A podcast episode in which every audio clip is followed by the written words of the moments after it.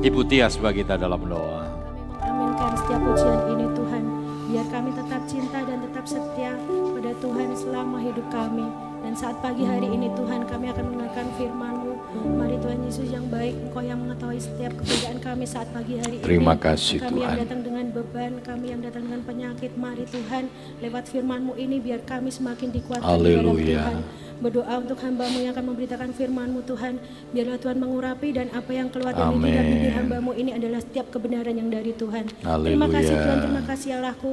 Kami siap mendengarkan firman Tuhan dari awal pertengahan sampai akhirnya. Kami mau serahkan di dalam nama Tuhan Yesus Kristus. Kami sudah berucap syukur. Haleluya. Amin. Amin. Puji Tuhan. Silakan duduk. Selamat pagi. Selamat kita boleh bertemu dalam kasih Tuhan. Hari ini kita memasuki safari Natal yang kedua, minggu kedua. Ya, puji Tuhan, kita terus senantiasa ada dalam sukacita Tuhan menyambut Natal bukan dalam kemewahan, bukan sekedar partinya, tetapi lebih pemaknaan bahwa Yesus hadir, dia lahir ke dalam dunia tidak mudah, dia yang adalah Raja di atas segala raja, Allah yang adalah segala Allah harus turun ke dalam dunia, tidak dilahirkan di istana, tidak dilahirkan di kerajaan, tetapi lahir di satu keluarga yang papa. Kenapa? Supaya semua orang bisa hadir. Kalau dia la- lahir di kerajaan, saudara, gembala-gembala tidak bisa menyembah kepada Tuhan. Dan Yesus hadir untuk semua orang. Ya, bukan hanya untuk orang Israel, tetapi Yesus hadir untuk semua orang. Gembala-gembala mewakili orang-orang Israel yang adalah umat pilihan Tuhan, orang-orang Majus eh, mewakili orang-orang kafir yang pada waktu itu orang di luar Israel itu dinyatakan kafir. Tetapi bagi Tuhan nggak ada yang kafir, ketika dia percaya kepada Tuhan, maka Tuhan memberikan jalan keselamatan. Makanya dia hadir, dia lahir dalam kesederhanaan. Ya, jadi kalau kita nggak bisa merayakan dengan mewah, no problem dan memang itulah makna dari Natal supaya kita mengingat bahwa Yesus mau datang melakukan proses penyelamatan kepada kita. Ya, puji Tuhan, dua minggu yang kemarin kita sudah melihat firman Tuhan, jangan menyerah. Aku tidak akan menyerah. Satu kalimat positif ya, aku tidak akan menyerah. Kita tidak akan pernah menyerah ketika kita berdamai dengan Tuhan, firman Tuhan minggu kemarin ya. Dengan berdamai dengan Tuhan, maka kita melihat pertolongan Tuhan, anugerah Tuhan dinyatakan dalam hidup kita. Dan hari ini kita akan bersama-sama mendengarkan firman Tuhan, temanya adalah janganlah tertekan hai jiwaku. Kalau kita tidak menyerah, kita berdamai dengan Tuhan, maka kita tidak akan pernah tertekan.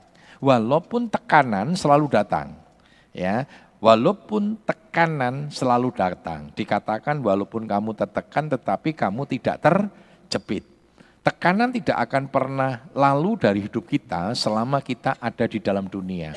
Tekanan itu banyak, tekanan baik secara materi, tekanan secara eh, ekonomi, ya, tekanan-tekanan kita diperhadapkan dengan orang-orang yang tidak bertobat, walaupun kelihatannya orang Kristen, tetapi ternyata juga belum bertobat banyak, sudah ya. Makanya terjadi konflik ya. Seringkali eh, ketika saya coba berkomunikasi eh, beberapa waktu yang lalu, ada beberapa eh, hamba Tuhan ngobrol-ngobrol ya, lalu ngomong begini, padahal pendeta loh, kok ngono toh? Padahal wong Kristen loh, tok ngono toh. Ya gampang saya bilang, sudah kita nggak usah nuntut. Kenapa orang Kristen lakukan itu? Yang kita tuntut adalah kita sebagai anak Tuhan jangan lakukan itu. Kita nggak usah sakit hati ketika ada kelihatannya wong Kristen, ada kelihatannya harusnya dengan statusnya itu dia mem, ber, apa, dia melakukan hidupnya sesuai dengan statusnya, sesuai dengan jabatan dia. Tetapi ya kita nggak perlu nggak nggak perlu sakit hati, ya itu kita nggak perlu sakit hati. Ya sudah gitu. Yang penting kita nggak pernah bisa memaksa orang lain untuk melakukan kebenaran firman Tuhan. Tetapi saudara dan saya punya otoritas atas hidup kita untuk memaksa hidup kita melakukan firman. Amin. Amin.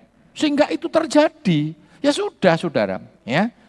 Makanya saya bilang tekanan itu tidak akan pernah hilang. Tekanan nggak bisa hilang dan kita nggak bisa berkata gini, loh seharusnya kan nggak begitu om, harusnya begini, nggak usah. Kita nggak bisa memaksa orang berkata seharusnya, tetapi kita hanya bisa memaksa diri kita seharusnya. Seharusnya Agus ini sebagai pendeta, sebagai hamba Tuhan, sebagai orang Kristen tidak boleh lakukan di luar firman Tuhan. Saya bisa bisa paksa, saya bisa berkata kepada diri saya sendiri untuk seharusnya saya melakukan firman. Makanya firman ketika saya sampaikan itu saya bagikan kepada Bapak Saudara, itu kebenaran firman Tuhan. Bagaimana akhirnya kita memutuskan melakukan firman itu ada di tangan kita. Amin. Nah saya berharap saudara bukan hanya jadi pendengar tetapi adalah pelaku. Karena segala sesuatu pilihan hidup kita mengandung konsekuensi. Ketika engkau berani melakukan firman, memilih untuk melakukan firman Tuhan, maka konsekuensi akibat dari setiap janji-janji firman Tuhan akan berlaku dalam hidup kita. Jangan pernah menuntut janji firman Tuhan digenapi dalam hidupmu ketika engkau tidak pernah menjadi pelaku firman. Mari kita sama-sama melihat ayat firman Tuhan yang terdapat dalam Mazmur 43 ayat yang kelima ya Mazmur 43 ayat yang kelima saya undang kita bangkit berdiri bersama-sama kita akan membaca ayat ini bersama-sama ya. Kita akan membaca ayat ini bersama-sama. Mazmur 43 ayat yang kelima. Dua, tiga. Mengapa engkau tertekan hei jiwaku dan mengapa engkau gelisah di dalam diriku? Berharaplah kepada Allah sebab aku bersyukur lagi kepadanya penolongku dan Allahku. Puji Tuhan, silakan duduk. Ayat ini luar biasa. Ayat ini tidak berkata kepada orang lain, tetapi ayat ini seperti autokritik saudara ya. Berkata kepada dirinya sendiri. Makanya kalau saudara tertekan, coba tanyalah pada dirimu sendiri. Hei Agus, kenapa engkau stres? Hei Agus, kenapa engkau tertekan? Wah luar biasa ayat ini saudara. Ya, Ayat ini luar biasa. Beberapa hari-hari, eh, beberapa minggu-minggu ini, Tuhan taruh kepada saya satu tema-tema yang kalimatnya bersifat positif, saudara. Ya, kalau jangan menyerah seperti kemarin saya bilang jangan menyerah berarti kita hanya menyarankan kepada orang lain. Nah, soal saudara nyarankan tetapi saudara ternyata menyerah ya itu bukan urusan. Karena saudara hanya menyarankan kan. Ketika pendetanya ngomong khotbah jangan menyerah ternyata pendeta menyerah, Ya sudah itu jarkoni, iso ujar, iso ngelakoni. Tetapi saya lebih memilih untuk kalimat positif. Ketika kalimat positif, aku tidak akan menyerah, itu juga berkaitan dengan diri saya, berkaitan dengan Bapak Ibu Saudara ketika membuat statement ini. Nah firman Tuhan mengingatkan supaya kita tidak gelisah, kita tidak tertekan. Kita tidak akan tertekan ketika kita berdamai dengan Tuhan. Ya, dan kita tidak akan pernah menyerah. Nah saudara, Kuncinya apa? Kita harus selalu bergembira di dalam Tuhan. Ya, firman Tuhan katakan hati yang gembira adalah oh, obat. Coba kita lihat dalam Amsal 17 ayat 22.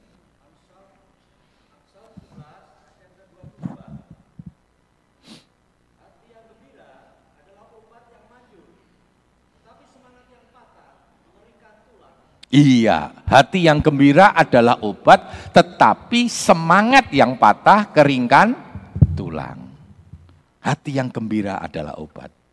Ya, tetapi semangat yang patah keringkan tulang. Siapa yang bisa memberikan hati yang gembira? Diri kita sendiri, Saudara. Jangan ngomong Tuhan. Ketika engkau sedih, Tuhan aku sedih loh. Salah dewe aku sedih.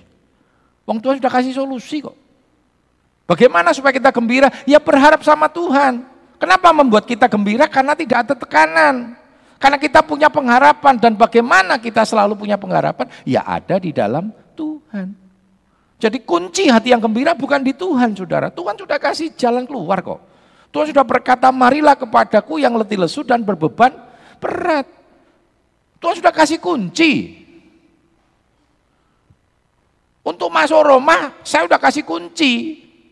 Tapi saudara nggak mau bukakan masukkan kunci ke dalam lubang kunci untuk dibuka. Neng ribut, aku ditutupi Pak Agus, aku ora dibukai. Lawang kuncinya sudah dikasih kok. Berapa banyak kita seperti itu sama Tuhan? Tuhan sudah ngomong, mari datang kepadaku. Ora tahu tak kombek Tuhan Yesus. Enggak mau datang sama Tuhan Yesus, tapi ribut dengan masalahnya terus. Berapa banyak kita nggak fair sama Tuhan? Tuhan berkata hati yang gembira, ayo gembira. Aku rasa gembira, salamu dewe ra gembira. Wong Tuhan sudah kasih tahu bagaimana kita bergembira. Amin. Datang sama Tuhan. Persoalanku banyak Tuhan. Iya, Tuhan tahu, makanya Tuhan sudah buka. Tuhan kasih jalan keluar. Mari kita datang sama Tuhan. Nah, kenapa kita tidak tertekan kepada Tuhan? Ya, bagaimana supaya kita tidak tertekan? Yang pertama, ini sekali lagi kuncinya ada di tangan kita. Tuhan sudah kasih solusi. Persoalannya apakah kita mau mengambil solusi itu atau tidak? Itu ada di tangan saudara. Ya, itu ada di tangan saudara.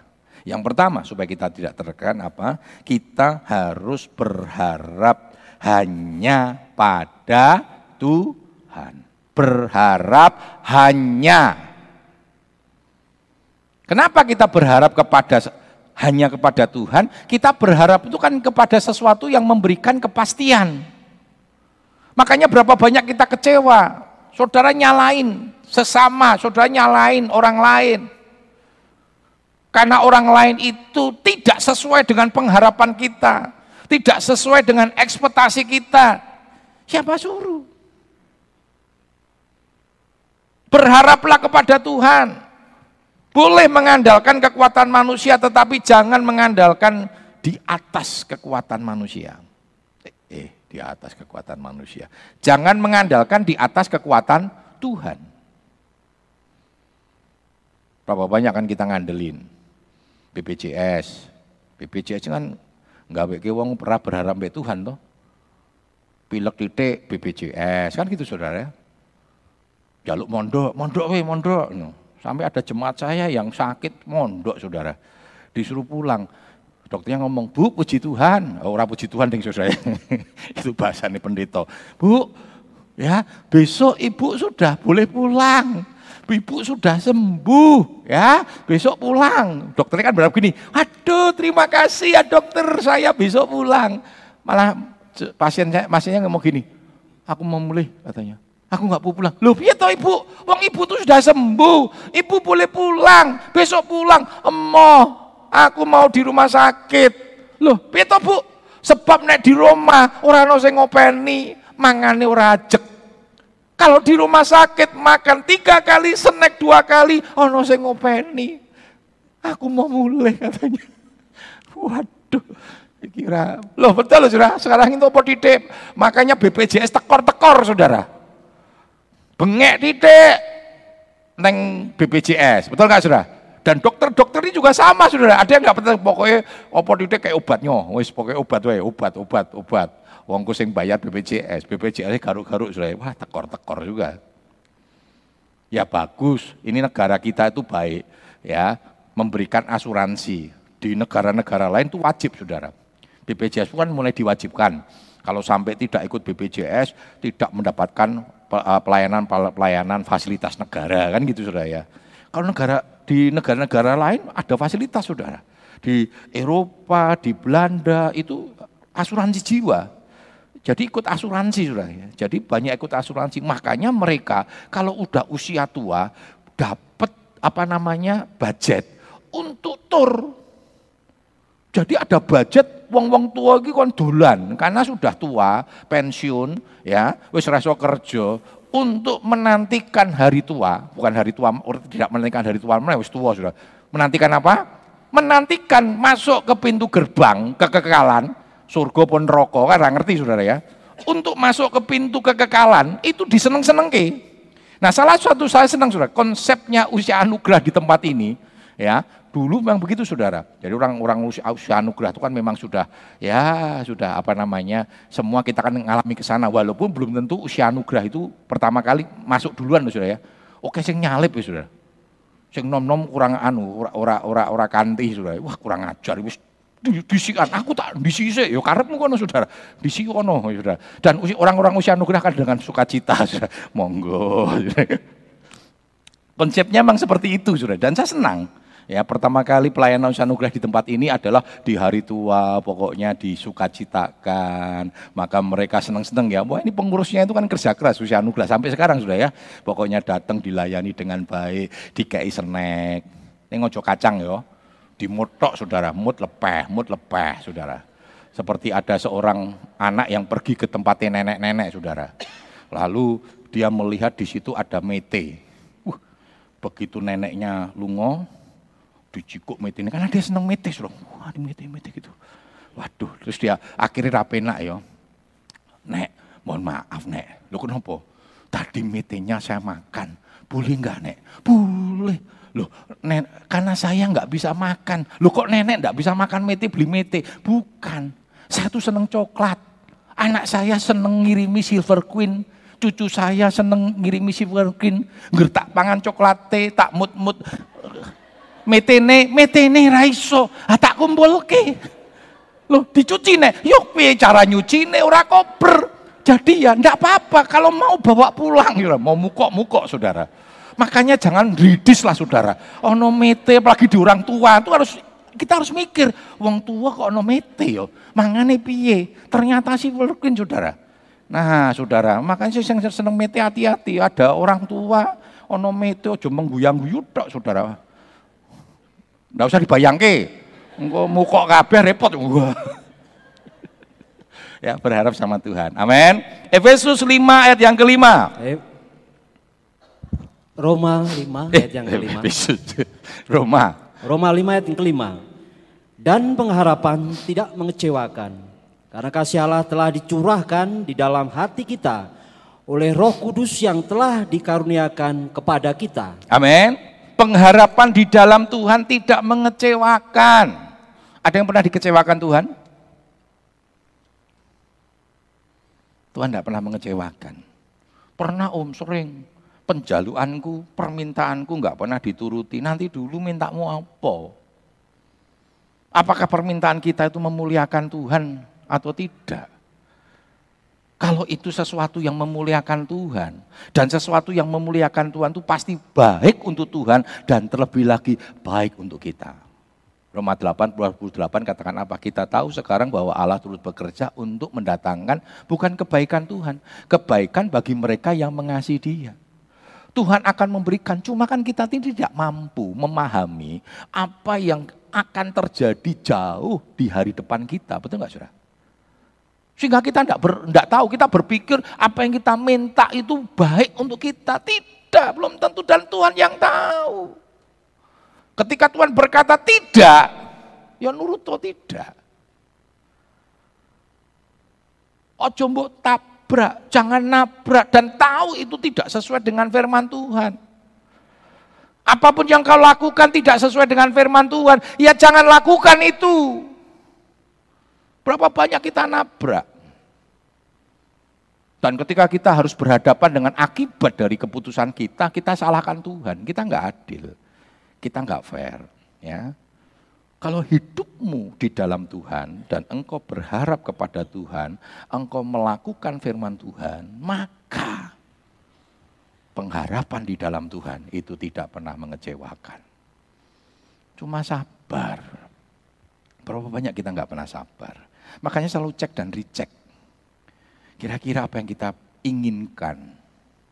Seringkali kan yang menjadi kekecewaan kita, kita merasa keinginan kita tidak dipertemu, tidak dipenuhi. Yakobus kan katakan, engkau berdoa, engkau meminta, engkau tidak mendapat, engkau marah. Ya, kitab Yakobus kan katakan itu. Kenapa? Karena yang kau minta itu untuk memuaskan hawa nafsumu. Tuhan tahu. Ketemu gadis cantik, ayu. Wah sembayang Tuhan. Jadikan dia istriku. Ora dipenuhi, wong istri wis duwe istri kok saudara. Kalau nangis-nangis Tuhan, tolong Tuhan. Ini yang terbaik, terbaik baik itu saudara, terbaik bagi kamu. Ngopeni satu bojo ora iso, kekurangan dana, kok ngopeni istri dua. Saya punya saudara sepupu yang, tapi jauh saudara, ini pertemuan antara mbah-mbah buyut, saudara, dan sebagainya. Nek durut-durut ke itu sepupu.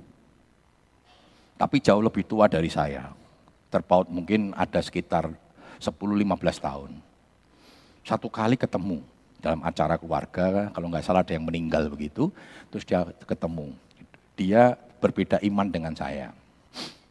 Dia ngomong begini saudara, Mas, aku lagi stres Mas Agus. Lo stres ngopo Mas? Saya bilang gitu.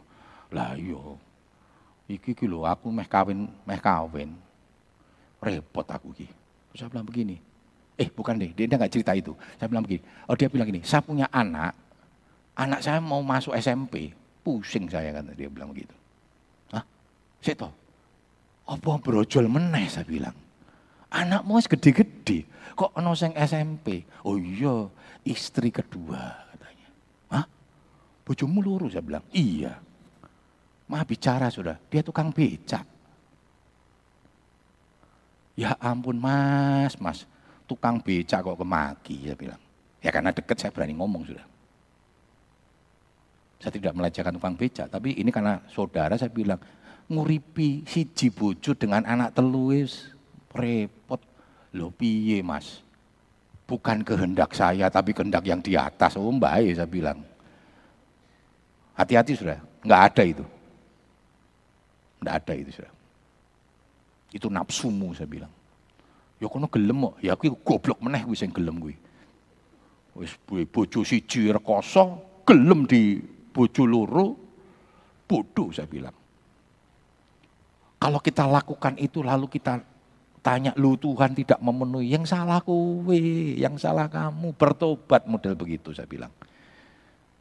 Saya katakan ke bertobat toh mas, saya bilang. Tapi dan dia berkata boleh sah. Ya sudah makan sahmu itu saya bilang. Ojo sambat be aku. Hati-hati saudara, berapa banyak sering kali kita lakukan itu. Saudara, kalau kita hidup dalam kehendak Tuhan, melakukan firman, menjadi pelaku firman, maka segala rancangan dalam perjalanan hidupmu, bahkan rancangan-rancangan untuk masa depan itu ada di tangan Tuhan. Dan terlebih dari itu, rancangan Tuhan itu indah, bahkan melebihi apa yang pernah kita pikirkan. Jadi jangan pernah berpikir kamu punya, kita punya plan yang lebih indah daripada Tuhan. Plan Tuhan, rencana Tuhan itu jauh melebihi pikiran kita, kebaikan dan keindahannya. Coba kita lihat di dalam Efesus 3 ayat yang ke-20. Efesus 3 ayat yang 20. Bagi dialah yang dapat melakukan jauh lebih banyak daripada yang kita doakan atau pikirkan, seperti yang ternyata dari kuasa yang bekerja di dalam kita. Perhatikan saudara, di dalam doa Bapak kami, Tuhan ajarkan begini kan, jadilah kehendakmu di bumi seperti di surga. Jadi kalau engkau berdoa, engkau meminta sesuatu, engkau berharap sesuatu, katakanlah seperti doa yang diajarkan oleh Tuhan Yesus, jadilah kehendakmu di bumi seperti yang di surga. Kitab Yakobus pun berkata, kalau engkau ingin berdagang ke kota Anu, artinya memiliki plan untuk hidupmu, untuk dunia pekerjaanmu, untuk rumah tanggamu, untuk anak-anakmu. Katakan apa? Jikalau Tuhan menghendaki. Artinya apa? Manusia harus punya plan. Manusia boleh punya rencana. Dan rencana itu selalu di, direfleksikan dengan di, di, dicek dan recheck dengan kebenaran firman Tuhan. Apakah ini sesuai dengan firman? Itu pun ketika engkau berpikir, engkau berpikir sesuai dengan firman Tuhan pun engkau harus berkata, jadilah kehendakmu. Seperti Tuhan, Yesus kan dia berkata, Bapak jikalau boleh, cawan ini lalu daripadaku. Tetapi bukan kehendakku yang jadi, melainkan kehendakmu. Dan kehendak Tuhan, rancangan Tuhan itu jauh melebihi rancangan pikiran kita, keindahan dan kebaikannya. Nah belajar nikmati itu sudah. Nikmati rancangan Tuhan walaupun kadang sepertinya rancangan itu menyakitkan kita seperti rancangan Tuhan terhadap Ayub. Tapi kita lihat kejadian tuntasnya. Sekarang kita betapa bangga-bangga hati kita bergejolak ketika bercerita tentang Ayub, apalagi berkatnya. Jangan pernah minta berkat Ayub, tetapi tidak mau prosesnya Ayub. Curang sudah. Manusia maunya seperti itu, enggak ada. Tuhan itu tidak pernah instan, tetapi selalu proses. Ya, selalu proses. Yang kedua, Bagaimana supaya kita tidak tertekan? Tadi kita selalu berharap kepada Tuhan. Yang kedua, bagaimana supaya kita tidak tertekan? Yang kedua, kita selalu bersyukur. Kita selalu mengucap syukur. Ini kelihatannya sederhana, sering kali kita ucapkan, tetapi juga paling banyak kita tidak lakukan atau kita langgar. Mengucap syukur itu artinya apa yang Tuhan kerjakan dalam hidup kita itu selalu baik. Rancangannya selalu indah walaupun itu bertentangan dengan keinginan kita. Karena kita tidak pernah tahu apa yang ada di depan kita. Pengkhotbah tiga katakan apa? Tuhan membuat segala sesuatu indah pada waktu waktunya. Tetapi kita tidak dapat menyelami apa yang dikerjakan Allah dari awal sampai akhir. Kita nggak pernah menyelami. Sehingga seperti istrinya Ayub, protes. Padahal Tuhan sudah merancangkan satu proses yang indah. Dan percayalah, yang perlu kita lakukan dan kerjakan adalah cek dan recheck. Mengevaluasi diri, merefleksi diri Apakah kita sudah berkenan di hadapan Tuhan? Apakah permintaan kita sesuai dengan kehendak dan maksud Tuhan? Apakah yang kita minta ini ini ini untuk memuliakan Tuhan? Kalau itu untuk memuliakan Tuhan, jangan takut Saudara, Tuhan akan penuhi. Ketika nama Tuhan dipermuliakan melalui apa yang kita inginkan. Dan percayalah Tuhan sering kali izinkan kemuliaannya kita nikmati. Tetapi jangan diambil ketika Tuhan mengizinkan kita diizinkan menikmati kemuliaannya. Itu bukan milik kita, segera dikembalikan untuk Tuhan. Berapa banyak kita sering kali Tuhan izinkan menikmati kemuliaan ya. Contohnya ketika kita ada di dalam dunia Tuhan kasih jabatan Waduh mulia, siapa yang tidak senang jabatan, sudah betul? Jabatan itu mulia, saudara. Wah diperlakukan, saya pernah ada di titik-titik itu. Tetapi ketika itu kita alami, jangan lupa itu semua karena tuh Tuhan. Makanya banyak orang yang ketika ada di satu jabatan, nggak mau turun dari jabatan. Pada jabatan itu kalau orang-orang uh, sepupu kita katakan apa? Itu amanah. Itu Tuhan yang kasih. Waktu dikasih mengucap syukur, waktu diambil diserahkan karena itu bukan milik kita, jangan dipertahankan. Ada banyak tokoh-tokoh di dunia yang mencoba mempertahankan kemuliaan itu dan akhirnya tidak dimuliakan. Matinya kan tidak dimuliakan, betul nggak Ada Gaddafi, ada Saddam Hussein yang mempertahankan dengan kekuasaannya dia buat aturan dan sebagainya. Sama. Padahal Firman Tuhan sudah ngomong kan di dalam Petrus semua manusia seperti rumput. Dan kemuliaannya seperti bunga rumput. Jangan. Dan biarkan kembalikan kemuliaan untuk Tuhan. Yesus siapa? Dia Allah dari segala Allah. Dia direndahkan. Bahkan tidak sekedar direndahkan. Betul-betul enggak ada nilainya. Ya saya katakan tidak seperti manusia lagi. Makanya dia berdoa jikalau boleh cawan lalu. Tapi dia memilih untuk hidup dalam kehendak Tuhan. Dan akhirnya apa? Tuhan dimuliakan toh.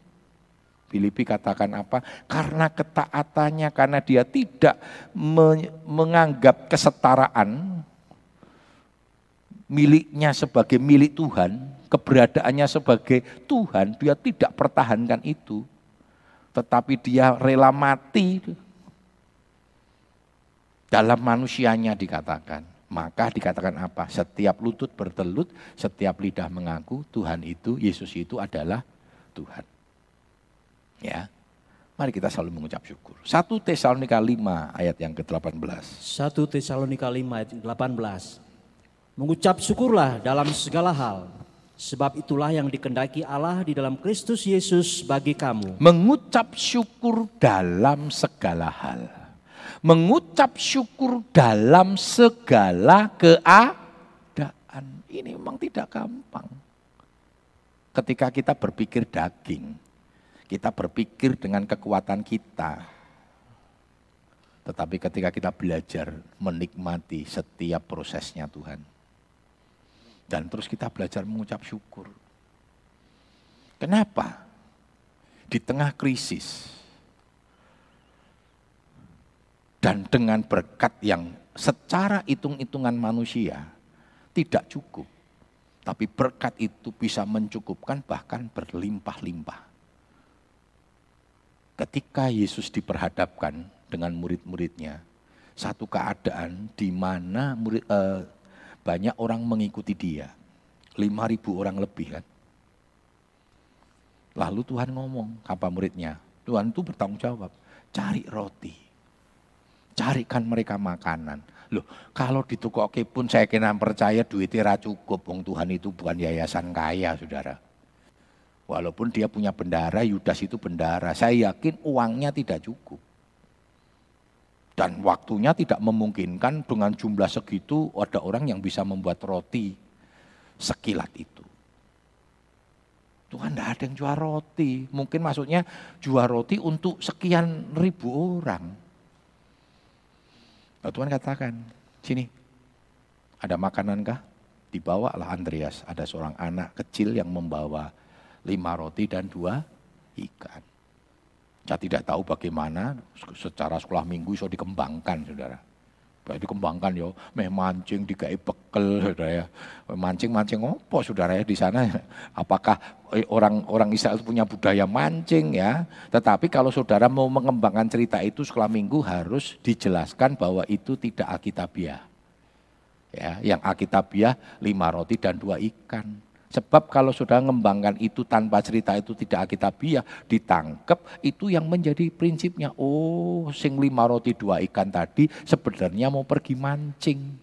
Di tengah jalan ketemu Yesus, melu ngikuti Yesus. Akhirnya waktu ketemu ditanya siapa yang punya roti, Andreas tanya-tanya, om aku duwe roti limo. Alkitab kan nggak ada sudah. Cerita yang lain lagi, bukan meh pergi mancing ada seorang anak disuruh ibunya ngasih bekal sama bapak. Eh, nah ceritanya beda-beda sudah ya. Lagi sing bener sing di. Nah lebih baik jangan mengembangkan cerita yang tidak alkitabiah untuk sekolah minggu. Ojo dikembang-kembang. Banyak itu saya lihat itu ya, dikembang-kembangkan cerita itu. Jangan, ya sudah cerita ya pure Alkitab sudah. Kalau tidak merusak, karena sekolah minggu ini itu sumbernya penyesat saudara kalau kita nggak hati-hati. Ya, sumbernya penyesat kalau kita nggak hati-hati. Kalau kita nggak jaga ajaran ini, waduh bahaya sekali. Ya, eh, bahaya sekali. Nah saudara, kita harus senantiasa mengucap syukur. Kenapa? Karena kebaikannya itu kekal. Kebaikan manusia bisa terbatas, betul nggak? Makanya jangan senantiasa mengandalkan kebaikan manusia. Seringkali begini, saudara, manusia baik, dianggap baik. Dan saudara juga nggak usah sakit hati. Ketika kita nolong, saudara. Ketika kita nggak nolong, kita nggak baik hati. Siloam kan pokoknya selama Siloam dimintain tolong kirimkan berkat, satu kali Siloam ngomong begini, Om, aku agak bangun di anu yo, dibagi-bagi sama yang lain dulu. Kan kamu sudah pernah. Oh itu bisa Siloam jahat. Om aku jahat itu. Om aku sih pelit. Gerejane gede ra gelem bantu. Padahal kan saya bilang, wis tahu pelayanan yang gini, yo dibagi-bagi karena banyak teman-teman. Maka kita kan selalu kita kita share ya untuk itu. Dan saya berharap saudara nggak nggak merasa jenuh. Juga berikan apa yang ada padamu. Dan percayalah saudara, berkat yang kau berikan dengan tulus hati Tuhan akan memberkati. Neng ojo ngenteni berkati Tuhan. Berikan dengan tu, tulus. Saya pun lakukan itu dengan tulus. Dan setelah itu malah waduh, wes pokoknya hujan setahun, eh atau hujan setahun, kebalik ya. Panas setahun dihabiskan dengan hujan sehari. Ora popo. Nggak usah sakit hati terus diinget-inget orang ngerti kuwi. Kowe kathoke sing sapa? Kathoke sing dinggo saben pelayanan, jase sing ngeki sapa? Lho kok lali? Kok silowam bagus iki jahat. Ora usah ngiling-ngiling. Amin. Ora ana sing amin iki kedoloro ati kabeh iki tertekan ternyata jiwanya Saudara. Amin. Sing ngutangi kue ki sapa? Kowe urung bayar. Ah kok aku malah mbok elek-elek? Ndak apa-apa. Sing penting jangan kita yang elek nge. Amin. Orang elek-elek kita, jelek-jelekan kita, ndak masalah. Kita evaluasi apa bener yo. Elek orang ganteng, nah itu bener ya. Orang usah hati lah saudara.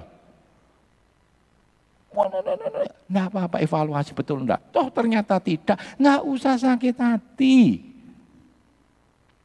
Enggak usah sakit hati sudah. Karena itu manusia.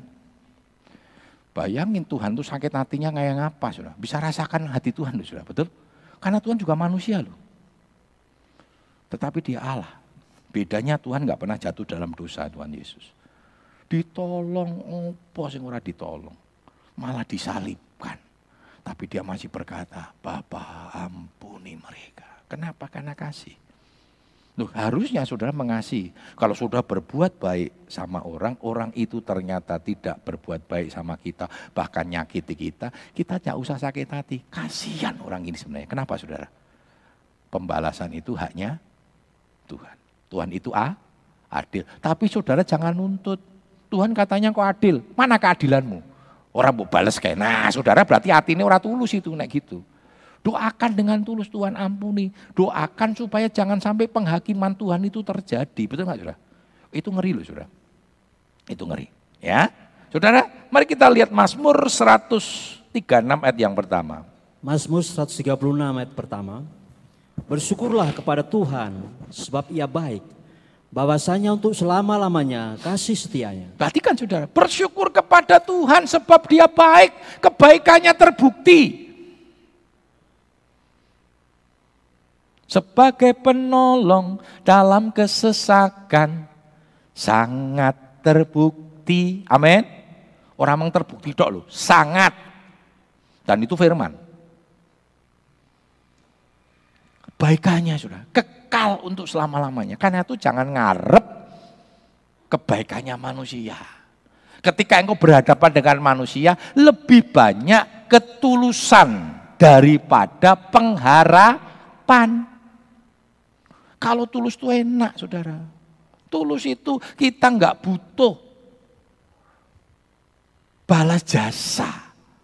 Kasih tanpa syarat. Belajar saudara. Walaupun manusia maunya pamer, betul nggak saudara? Waktu kita memberi sesuatu, makasih ya om, Tuhan baik. Terus kita pengennya dipuji-puji, cerita ke mana-mana. Bisa dicek dengan tim misi Siloam, saudara. Setiap kali kita membagikan berkat-berkat, yang saya rasa bukan saya sombong, kita bukan kita sombong, saudara. Belum ada gereja-gereja yang melakukan itu dengan ketulusan tanpa motif apa pun. Waktu mau musda, musda itu pilihan saudara ya. Saya stop itu, bisa ditanya ya tim, just stop. Supaya jangan orang berpikir, guru-guru meh musda. Walaupun saya nggak maju sudah, saya ada di satu. Memang kerinduannya ada, karena mau tidak mau kan kayak pemilu kita harus milih sudah. Saya stop. Jangan mau, supaya kita tulus. Dan setiap kali kita membagikan berkat, saya ngomong gini, jangan diupload. Kami foto ini kepentingannya bukan diupload. Saya nggak pernah ngupload sudah. Di Facebook dan sebagainya. Saya ngupload Facebook tuh nek pas ini loh sudah. Pelayanan-pelayanan Natal. Karena ada banyak jemaat-jemaat kita di luar kota rindu. Pengen tahu suasana Natalnya Siloam. Saya ngupload hanya itu. Saya nggak pernah upload. Apalagi piknik neng Guci, piknik neng Borobudur, diupload. Waduh. Loh, kalau saudara ngupload rapopo ini gembalamu jangan dipaksa untuk ngupload saudara. Saya tidak senang saudara, memang saya nggak suka. Nah saudara bilang, ojo diupload. Sudah disimpan dalam hati, rausah cerita-cerita. Walaupun ada yang ngengel sudah. Kadang nek pas moto, eh, eh, eh tit, tit, saya bilang, hanya saya simpen om buat dokumentasi. Oh jadi upload yo. Kenapa? Kita nggak mau.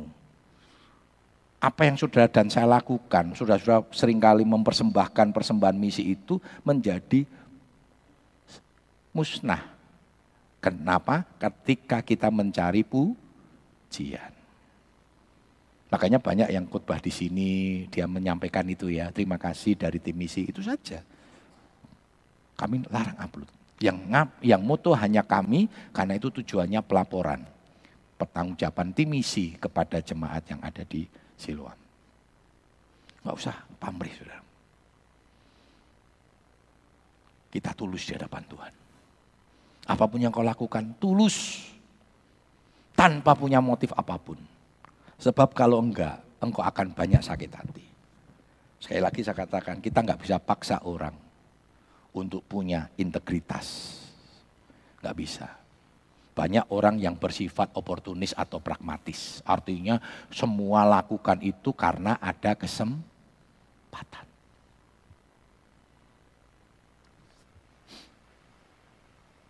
Pada waktu acara-acara pemilu. Nah, banyak istilahnya serangan fajar ya, betul ya? kayak sembako, kayak duit itu. Nah pertanyaan saya begini sudah, ketika sudah dapat duit, tujuannya orang ngasih duit apa sudah? Calon-calon ini ngasih duit tujuannya apa? Supaya dipilih ya. Seringkali sudah dengar ini ya, terima uangnya, jangan pilih orangnya. Kalau saudara lakukan itu dosa. Dosa. Apalagi orang itu terang-terangan, Pak, jangan lupa yo, coblos. Oh, si Pak. Engko sing liyane teko meneh. Pak, jolali yo, coblos. Sip. Wah, wis dosane kakian nih, Saudara. Kau tidak berintegritas. Satu kali kampung kami, saya pengurus kampung waktu itu, kami butuh cakruk, sudah. Pilihan wali kota. Datanglah pengurus kampung ngomong, Pak, bagus, wah ini ada calon yang mau datang ke kita.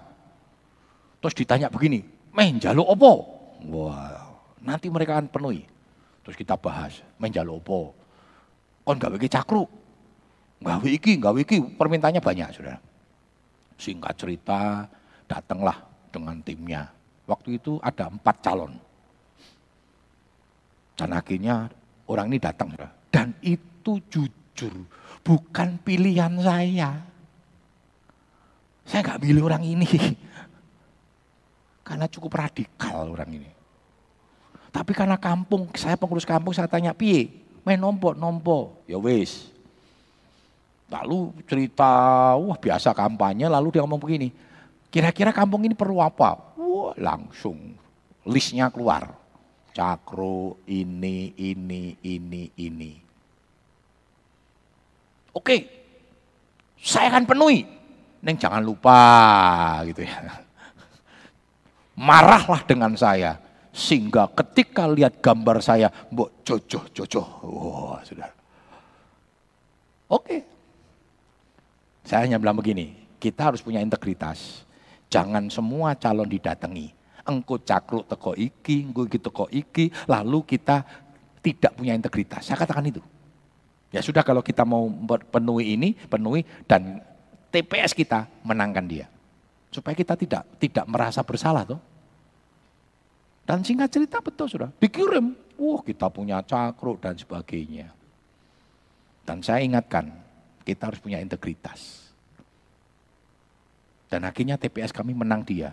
Dan secara kota Solo orang menang, si menang Jokowi.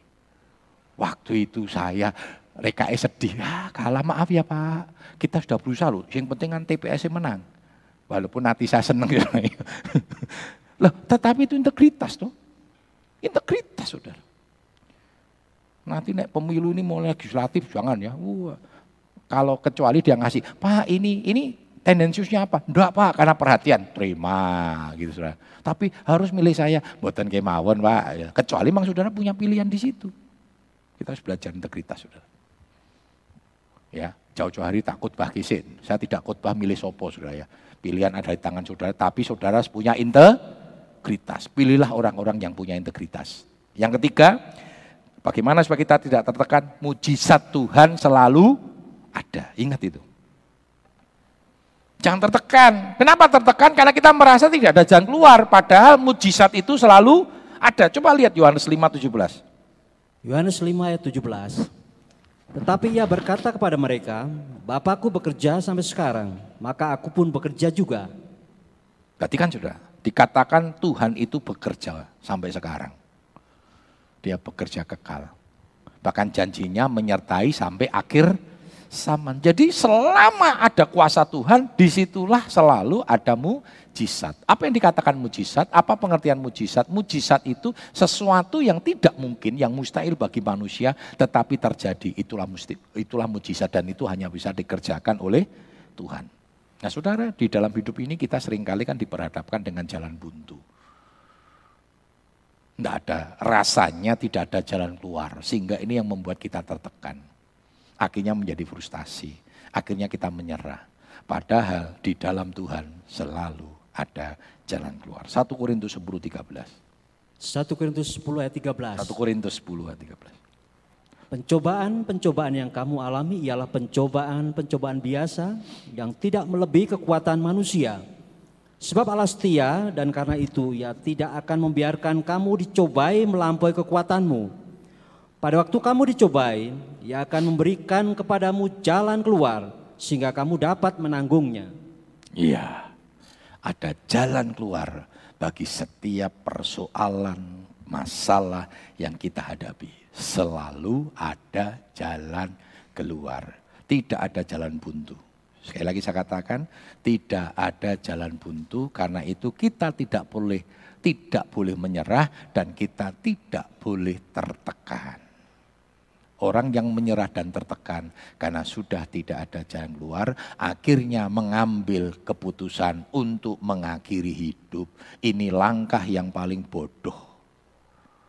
Langkah yang paling bodoh. Percaya kepada Tuhan. Jangan pernah menyerah. Jangan tertekan jiwa kita. Berdamai dengan Tuhan. Maka engkau akan melihat jalan keluar yang Tuhan berikan dan jalan keluar itu indah dan jalan keluar itu sesuai dengan waktunya Tuhan. Bapak Yusafat bagi kita dalam doa. Kami mengucap syukur terima kasih kepada Tuhan. Oleh karena Tuhan memperhatikan kehidupan kami umat-umatmu. Terlebih yang saat ini mengalami keadaan yang membuat jiwanya tertekan, membuat putus asa. Biarlah firman Tuhan membangkitkan lagi iman percayanya kepada Tuhan. Untuk kembali berharap kepada Tuhan. Untuk kembali percaya kepada Tuhan Siapa pun yang kami alami Tuhan, kami masih mampu mengucap syukur kepada Tuhan. Karena kami yakin dan percaya Tuhan yang akan memberikan pertolongan kepada kami. Karena pengharapan kami kepadamu tidak sia-sia. Tuhan sudah memberikan jalan keluar bagi kami. Makasih Tuhan Biar Roh Kudus bekerja di dalam hati kami masing-masing. Untuk firman itu menjadi iman bagi kami, menjadi kekuatan kami untuk kami segera menikmati mujizat-mujizat dari Tuhan. Terima kasih Tuhan dalam nama Tuhan Yesus Kristus kami berdoa. Haleluya. Amin.